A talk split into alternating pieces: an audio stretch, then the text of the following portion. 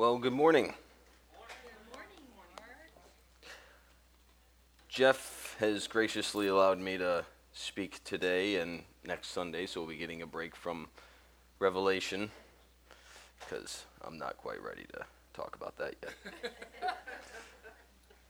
so, all right. Well, let's pray.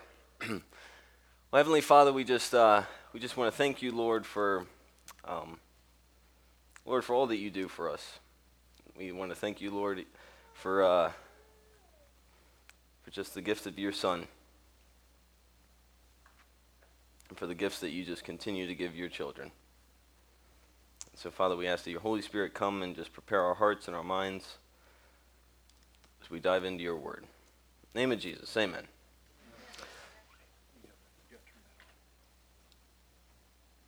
Intermission.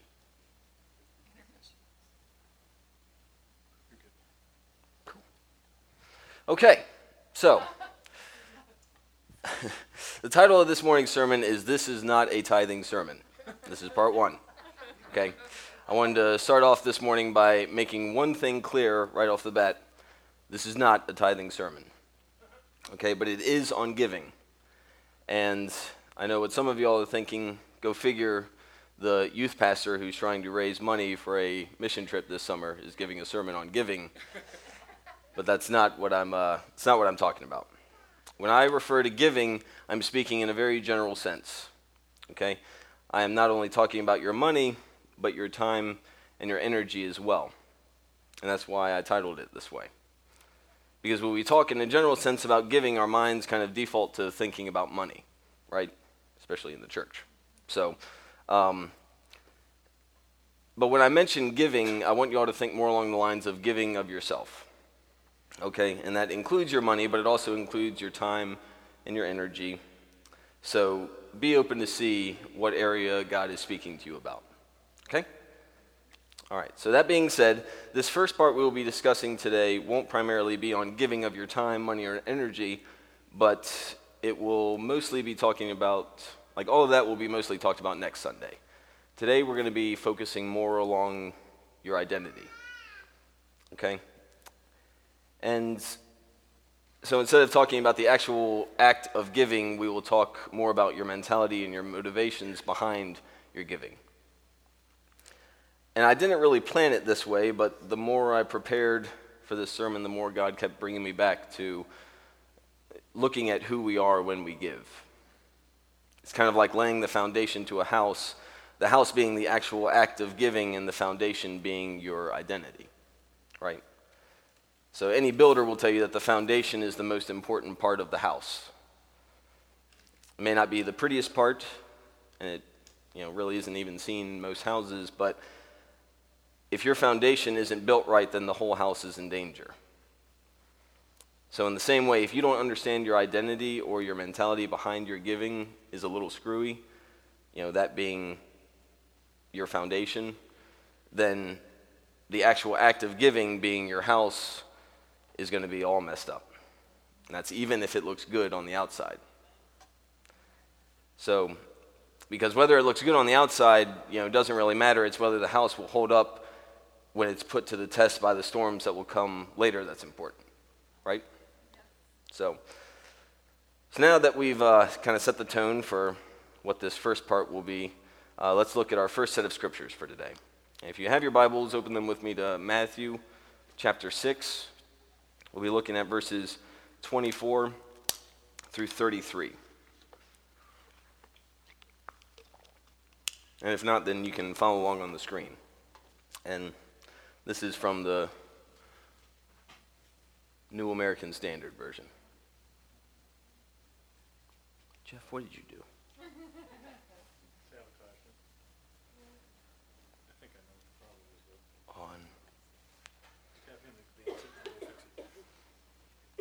I'll point to you, Jared. All right, there we go. So, Matthew chapter 6, verse 24 through 33. No one can serve two masters, for either he will hate the one and love the other, or he will be devoted to one and despise the other. You cannot serve God and wealth. For this reason, I say to you, do not be worried about your life as to what you will eat or what you will drink, nor for your body as to what you will put on. Is not life more than food, and the body more than clothing? Look at the birds of the air. They do not sow, nor reap, nor gather into barns, and yet your heavenly Father feeds them. Are you not worth much more than they? And who of you, by being worried, can add a single hour to his life? There we go. And why are you worried about your clothing? Observe how the lilies of the field grow. They do not toil, nor do they spin. Yet I say to you that not even Solomon in all his glory clothed himself like one of these. But if God so clothes, clothes the grass of the field, which is alive today and tomorrow is thrown into the furnace, will he not much more clothe you, you of little faith? Do not worry then, saying, What will we eat, or what will we drink? or what will we wear for clothing? For the Gentiles eagerly seek all these things, for your heavenly Father knows that you need all these things. But seek first his kingdom and his righteousness, and all these things will be added unto you. So, this is in the middle of Jesus giving his Sermon on the Mount. And he bases this whole section on worry off of this one principle of you cannot serve both God and money. He says, For this reason, don't worry about this, this, and this. Well, what's the reason? He's saying that you have to choose between pursuing God and pursuing wealth. And in this world, wealth means security, right? Wealth means your ability to be self sufficient. And when you pursue God, it's implied through this text that you will also have to trust that He will provide many basic needs for you, both material and spiritual. And that's the way we were meant to live. We weren't created to become self sufficient, we were created to be God dependent.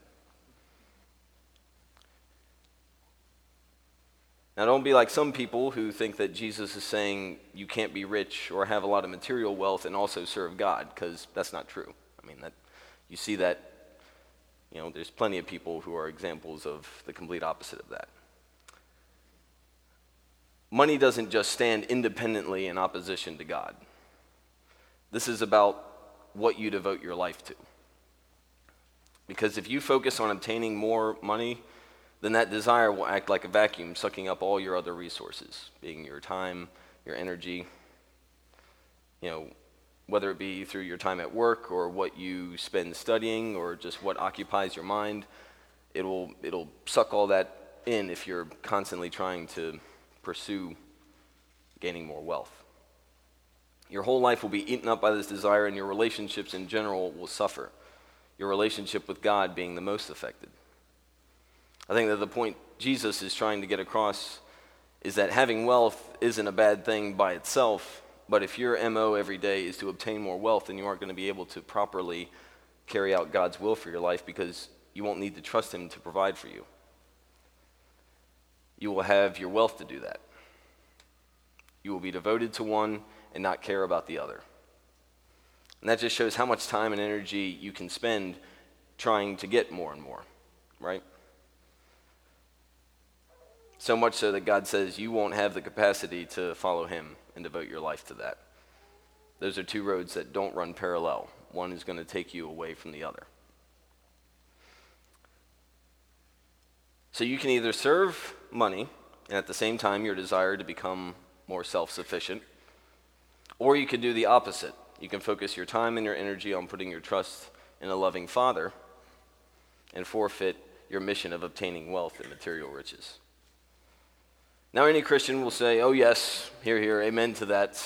I will fix my eyes on God exclusively and keep my eyes from the lust of money.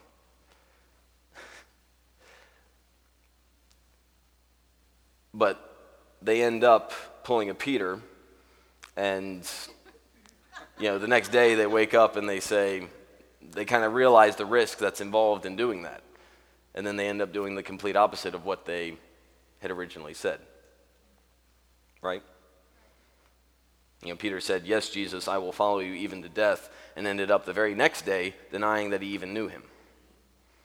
And that's what I mean by pulling a Peter, because Peter did a lot of weird stuff, and probably thought I should clarify. Or worse than doing the complete opposite, even, is trying to have a foot in both camps. You know, so you try to have that I'm pursuing wealth and I'm also serving God kind of thing, and you end up getting stretched.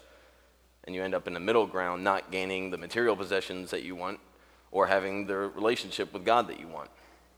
So we'll end up being a redeemed people living unhappy, unfulfilled, and unfruitful lives. And there are Christians living this way every day, especially in this part of the world, you know, especially in America, where material wealth is just kind of put in the forefront there. So, this, ability, this inability to balance God and the pursuit of wealth is just one of many factors that split people into two categories, and that's sons and orphans.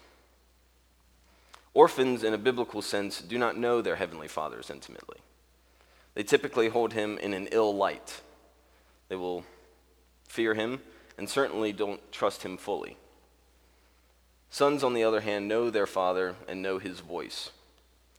They trust in him to provide and care for them according to his will and purpose. They have a much more healthy relationship with their father than orphans do. And if we don't understand our identity and relationship to God as our father and provider, and us as his sons, then our giving of whatever resource it be will be resentful, half hearted, and even damaging in our relationship with God. So let me take a quick second to clarify something. I'll be using the term sons in a gender neutral you know, sense, okay, in this context. Jeff recently clarified in one of his sermons how becoming sons of God actually meant a whole lot more to the women who understood the context of this period than if they were to say, you know, you become daughters. You know, because in that time, daughters really, that wouldn't change anything. But being sons meant, you know, carried a lot more weight. So, um, so ladies, you are included when I speak about orphans and sons, and men have to be part of the bride of Christ, so it evens out. So we understand. Okay, so your heart behind giving. So, your heart behind your giving is much more important to God than the actual act of giving itself. Both orphans and sons can give, but they give out of completely different mentalities and with different motivations. Okay, your identity will influence how you give. You are either giving as an orphan or as a son. And the key is knowing which one you are before you can even think about becoming a more generous person. All right, you got to make sure the foundation is right before you start building a house. So, a friend of mine told me about his experience in adopting one of his sons who was an orphan in China. And I want to use this story to help show how an orphan thinks in relation to their identity and their giving. All right? So, my friend adopted a ch- child from China named Max. And uh, after he got back, I sat down with him and he, he you know, was telling me about all the experiences. And Max, as you can imagine, was having a lot of difficulty um, adapting to this part of life. I think he was like, he was really young, you know, five or six or something like that. I think, maybe even older, which would only add to it. But, um, but he was having difficulties, and one way was understanding how his new father would provide food for him. My friend said that uh, one day he discovered that Max was hoarding food in his room. You know, he would store up the food that was being given to him each and every day and, like, you know, hide it away. And come to find out, there's actually a common practice among orphans. Many orphans grow up on the streets not knowing where their next meal will come from, so they learn at a very early age to ration their food out of fear. And the children in the orphanage do the same thing. You know, and I, I guess, you know, orphans will steal from each other, it's kind of that same fear based mentality. So they live their whole life in fear of not being provided for. And this is what Max was doing. Max never had anyone to trust except himself. So, yes, he had been adopted. He now had this house that he could call home, a group of people he could call a family. But he had been an orphan his whole life, and he had never known a life outside of that fear. And he wasn't about to break that habit over this man he didn't really know yet called father. So, of course, over time, Max learned to trust his dad and gave up this habit of hoarding and rationing food. After living day in and day out in close relationship with his new father, he found that hoarding food was unnecessary. His father would always provide what he needed. Is, not, is that not what is supposed to happen to us when we start our relationship with our Heavenly Father? We become a Christian, and then we read these verses of how God provides even for the birds of the air. How much more so will He provide for us, His children?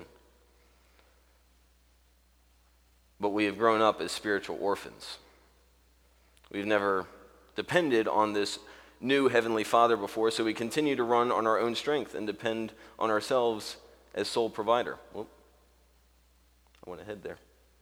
This is what you're supposed to say. So we run on our own strength. And, you know, God doesn't blame us for behaving this way. In the same way Max's father didn't blame him for, you know, storing up food. He knew where he'd come from, he knew the circumstances. And God knows the world that we live in and the enemy who comes to do three things you know, kill, steal, and destroy. And all of those things involve us losing something that we treasure. So God understands all too well why we would act this way. But just as Max grew out of his orphan mentality, as he grew closer with his father, we're to do the same. And unfortunately, many of us don't see God as father. So in turn, you know, we don't understand him as provider either. We don't allow him to function in that role. Father is too intimate and close of a word. Lord, ruler, king, and God are much more fitting terms that keep him out of our space, right? We are comfortable in relying only on ourselves. We want to be in complete control of our possessions and resources, viewing God as God, but never as provider. So, how did Max learn to trust his new father as provider? Well, he experienced his father providing for him daily, right? You know, my friend didn't just speak to him and say, you know, I'll, I'll give you all these things. Max experienced it. But Max didn't really have a choice, and, you know, kids usually don't. I mean, if they have parents, then their parents provide, either out of love for their kids or penalty of the law. So, you know. But God allows us to put him in whatever box that we choose. You know, yes, he is our father and our provider, but he allows us to exclude and ignore any aspect of him that we don't want to see. You know, in the book of Malachi, God tells the nation of Israel to test him in his ability to provide for him, you know, to test God as provider. Now, God is also gracious, but he doesn't want us to like test that. You know, he doesn't say go out and sin all the more so that you can see how gracious I am, because that would lead us to ruin. And I think that you know, the fact that this is the only part of God's character that he tells us to test. You know, Jesus even says, don't test God, but you know, this is the one area that we can. The fact that this is the only part just goes to show how much he wants us to see him as this, you know, as provider. You know, many of you have heard me give my testimony, and the first words I ever heard God speak to me in that car were, I am right here where I always have been, providing for you and your family. You know, the first thing that he said, the first part of himself that he revealed to me. You know, it is important to see God as Lord. It is important to see him as ruler and king. But those titles lack intimacy. He also wants us to see him as Father, Savior, and Provider. Okay, so some of you are thinking, Mark, you said that this isn't a tithing sermon, but it is on giving.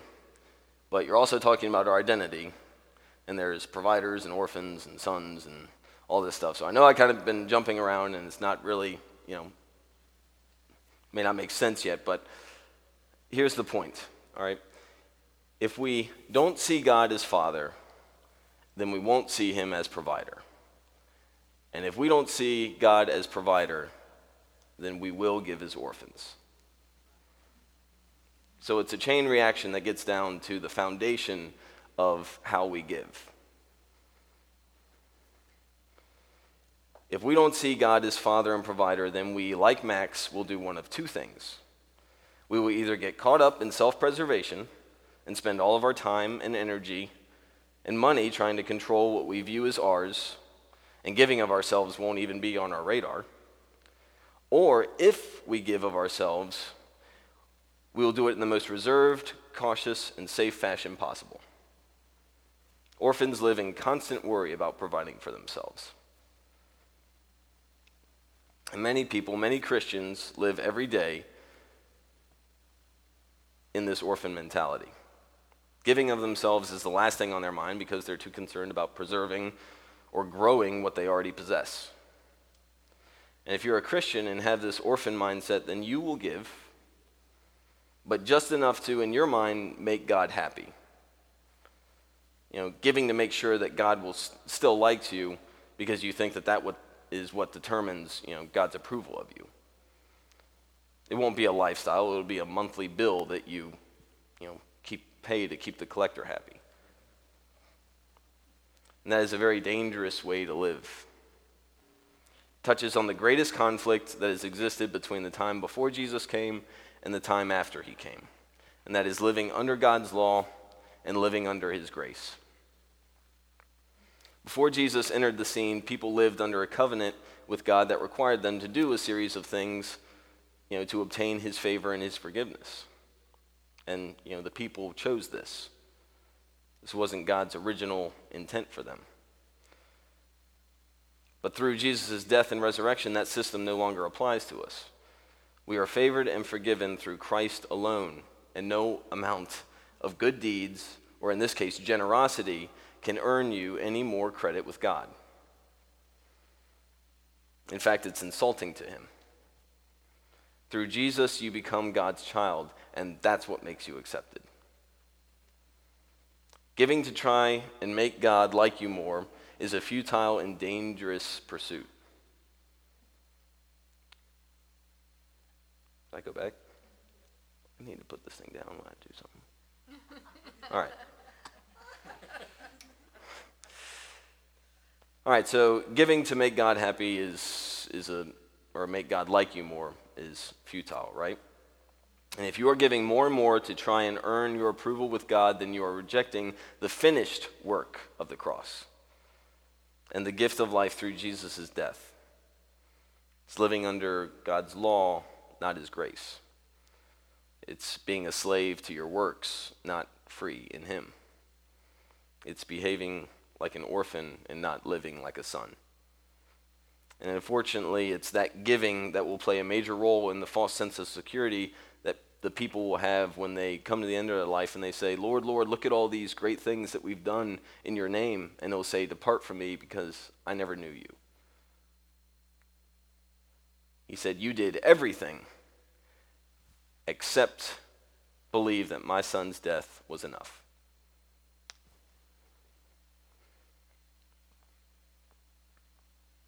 It's dangerous. So, Jeff, imagine if Jarrett walked up to you when he was younger, all right, and he says, Dad, I. he says, Dad, I, I spent my time this afternoon cleaning my room and washing the dishes, right? And you'd say, Oh, son, you're so, because this is how you talk. You say, Oh, son, you're, you know, I love you, my boy, you're so great. And, but then he interrupts you and he says, So, do you love me now?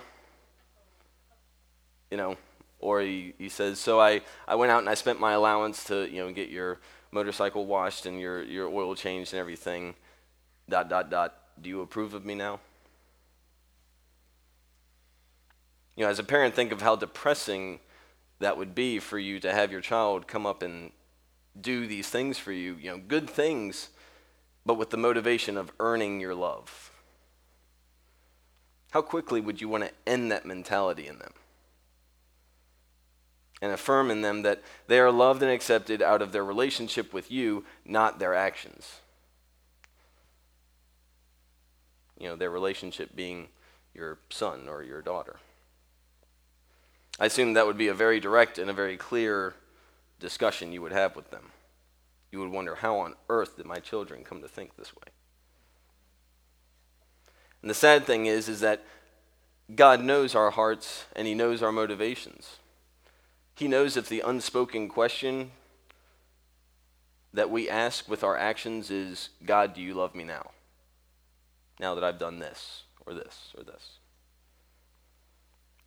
One of, if not my favorite proverb, Proverbs 16:2, all the ways of a man are clean in his own sight, but the Lord weighs the motives.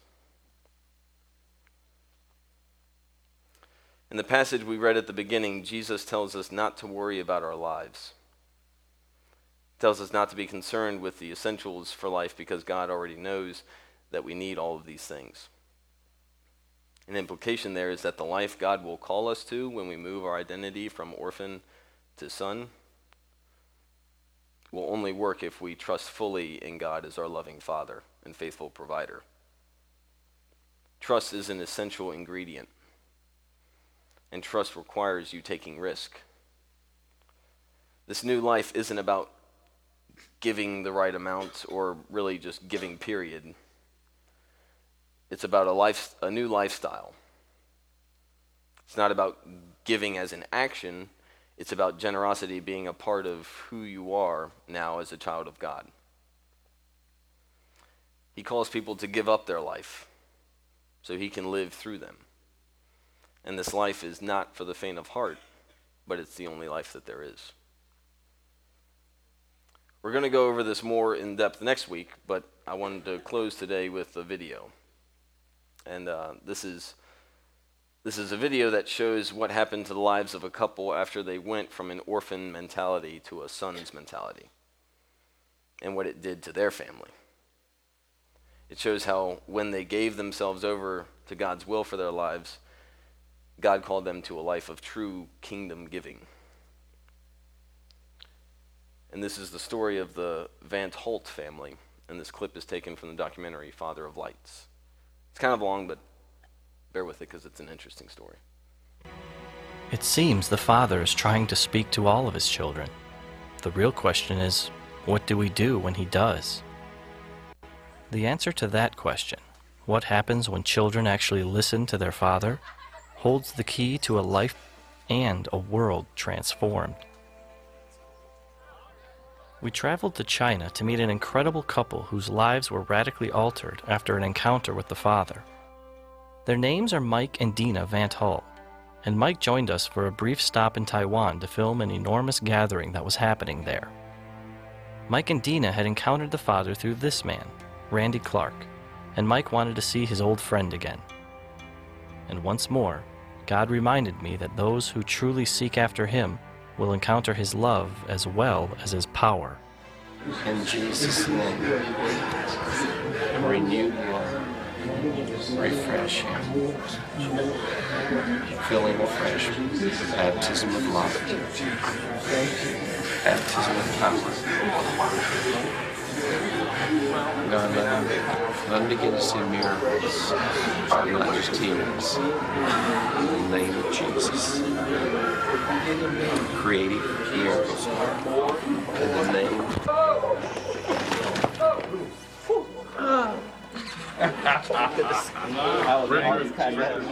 he was vice president of a bank, and they had a big home and nice cars and and just everything. And uh, they were nominal. Though. They were lukewarm. They were the last ones in, set in the back, and the first ones out when service was over.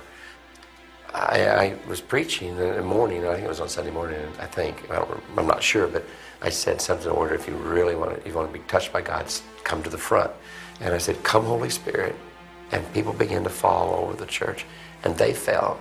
But when they got up, they were radically changed in that short amount of time with the Spirit on them. Mike came just shortly afterwards and was weeping and told Tom, I can't be vice president of a bank anymore.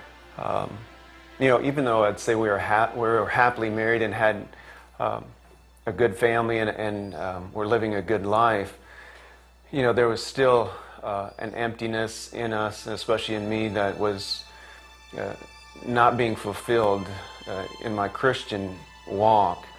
We both were raised in Christian families, and so we believed the Bible, but we had none of it in our life, and we were we would say, "Where's the more?" You know, if this is really what it seems to be, where, where's the fruit? Where's the more? Where, where's the passion? Where's the love? They say you have to love God. How do you love God? I don't know how to do that. You know, I, I can accept Him and say a prayer, but how do you, how do you fall in love with God? And, and you know, what does that mean? And what if you don't feel it? Can you still be a Christian? Can you still, you know? And we, we would have these conversations. And so that night reminds me of the night that I met Mike. That's what I, I kind of, it's the same kind of feeling that I had. It was like meeting Jesus for the first time. You know, what the Lord did, uh, you know, on the outside looked, you know, innocent enough and casual, but was very deep.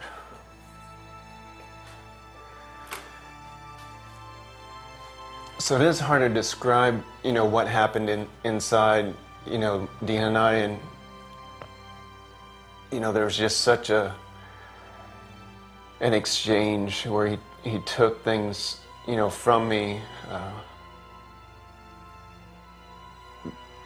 you know, that, you know, I didn't deserve the forgiveness and, and the deliverance, but things were just removed instantly.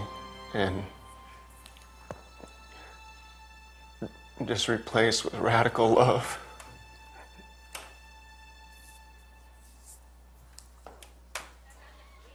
Well, that radical love would propel them to sell everything and fly to China with their three small children and two suitcases. No plan, couldn't speak the language, but God told them to go, and they trusted Him. So we just said, oh, if He's asking us to go, then we're just going to go. And so we sold our house and we gave everything else away. And uh, we just came with clothes. And we moved here uh, with our three children. They were 18 months and five and eight at the time. And you had no home, we, no house? No house. We, we lived in a hotel for three days and um, found an apartment and um, was very interesting. It was, it was, it had rats and it had raw sewage and we didn't know anything. And I remember walking in and it was everything up until that point for me it was very exciting. It was even though there was a lot of sacrifice involved but even the sacrifices were such a joyful sacrifice. It was like it was all i had to give and i was just so happy to give it. But at that moment as i stood in the apartment and i watched my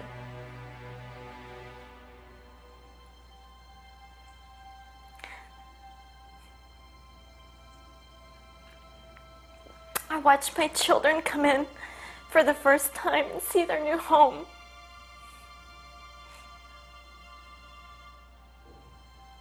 And I thought, what kind of mother does this to her children? You know, we had a beautiful home and a beautiful family. And it hit me, you know, like this is real. You know, this is this is real. And I saw their little faces, you know, just try and do the best that they could. And, and I just thought, oh my goodness, you know, what have I done? What they had done was put their lives completely in their father's hands, and either he would have to come through for them or they were in big trouble. But then, Dina forged a relationship with some of the local orphanages, and miracles began to happen, and doors were opened for them that never should have been opened and they began to receive children from these orphanages that no one else wanted, which, in just a short time, has led to this. Welcome to the home that love built. With hardly any regular funding and month to month financial miracles, Mike and Dina care for lame, blind, and mostly unadoptable children through their ministry, Loaves and Fishes. They give them an education, care for them, and pour out as much love as they physically can on children no one else deems worthy of love. These children are us broken, unwanted, overlooked people. But the Father shines through two people, and suddenly the child's purpose is made clear. All that is expected of these kids is that they receive the love lavished upon them. Here's just one example of the more than 40 children Mike and Dina care for. This little boy was kidnapped from his parents and shipped into the country in a box for three days. The lack of oxygen gave him permanent brain damage. So we, you know, with him, we've we feel really honored to have him. We always, you know, think, what if our child was stolen? We know and heard so many stories of people who've had their children stolen from them and what would we want? You know, of course we would want to find them, but if we couldn't find them, we would want somebody to honor them, to love them, to care for them. And um, so we count it a great privilege to take care of him in, in the place of his family. When I asked Dina why she does this for children who won't be able to give anything back, I received an education as well. Right. Well, we believe that God is the giver of life and that if he chose for a life to be created, that there's purpose in the life. And um, these children have taught us more than probably some of the greatest teachers and preachers of our time about love. God has used them to change the way that we think, the way that we feel, and we're happy. And holding them, I feel God's presence. And holding them, I feel His pleasure. And holding them and loving them, even when they die in my arms, I feel His grace. Why would He choose us to do this? I don't know. But there's this knowing that we're in the center of His will for our life. And we know we're only a piece of the puzzle. You know, we're one piece of this amazing puzzle that He's created. And we just want to do our part well. Even the darkness will not be dark to you. The night will shine like the day, for darkness is as light to you.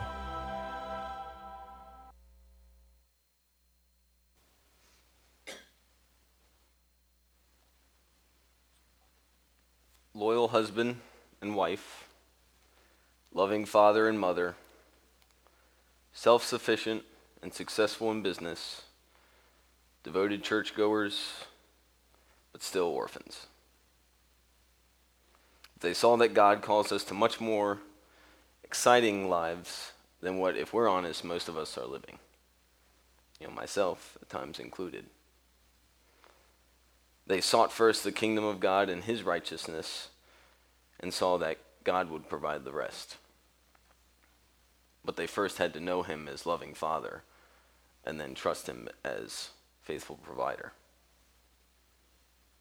So, my question is Are you an orphan?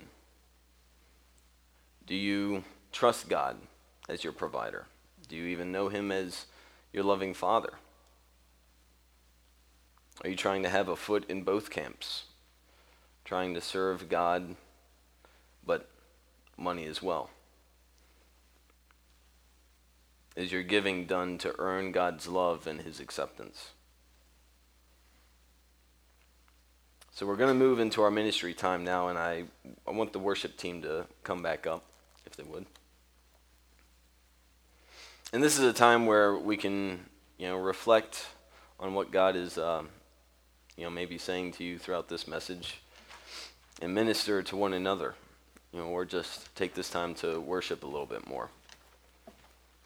And if you want to sit and just think on it, then do that. If you feel God prompting to for you to give a word to someone else or to go and pray for someone, then great, you know, go and do that. But I encourage you to take this first part and to uh, talk to God and see where you stand on this topic of your identity. Some of us have fear of trusting God as provider. Well, He wants to deal with that. You know, and Others are feeling dry, wondering why, even though you do all the good things and all the right things, your relationship with God still seems lacking or distant. Well, you know, you're missing the more that the Van Tolls talked about. Well, this is the reason why. You know, why your foundation isn't right. Know, let's relay it. So uh, I wanted to just close though by uh, speaking these these words over you. This is Romans 8, verses 14 through 17. For all who are being led by the Spirit of God, these are sons of God. For you have not received a spirit of slavery, leading to fear again, but you have received a spirit of adoption as sons, by which we cry out, Abba, Father. The Spirit Himself testifies with our spirit that we are children of God, and if children, heirs also. Heirs of God and fellow heirs with Christ, if indeed we suffer with Him, so that we may also be glorified with Him.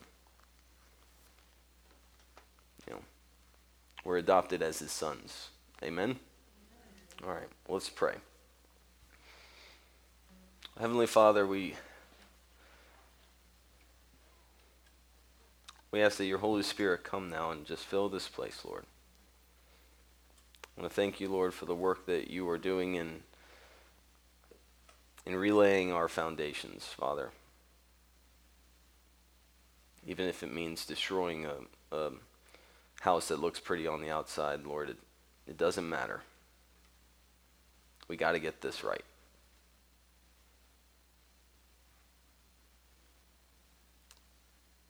So, Father, I ask that you just continue to do the work that you are here, Lord, and help us to move into this, uh, this mentality from orphan to son, from slave to free, and, and getting out of the old law that you, uh, that you never wanted us to live in in the first place.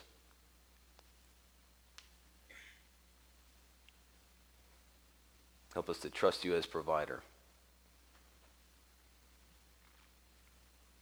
And thank you for demonstrating just the ultimate gift, the ultimate gift giving, Lord, of, of sending Jesus. I pray all these things now in your Son's name. Amen.